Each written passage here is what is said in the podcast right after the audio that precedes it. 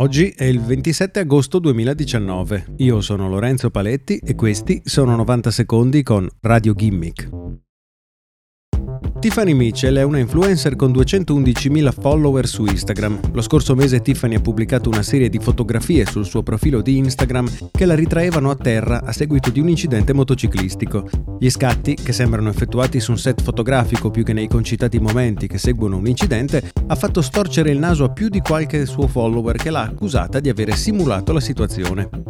In una delle fotografie infatti la ragazza è adagiata a terra con il casco poco distante e una borraccia di acqua in primo piano con ben visibile il marchio che produce la borraccia. Possibile che si trattasse di una farsa creata con il solo scopo di sponsorizzare qualche prodotto?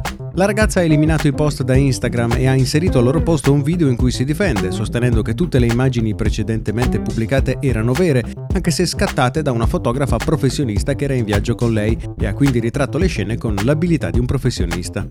La storia di Tiffany potrebbe corrispondere alla realtà, però il sospetto che è sorto vedendo le sue immagini dimostra come il pubblico sia sempre più sensibile ai post sponsorizzati su Instagram.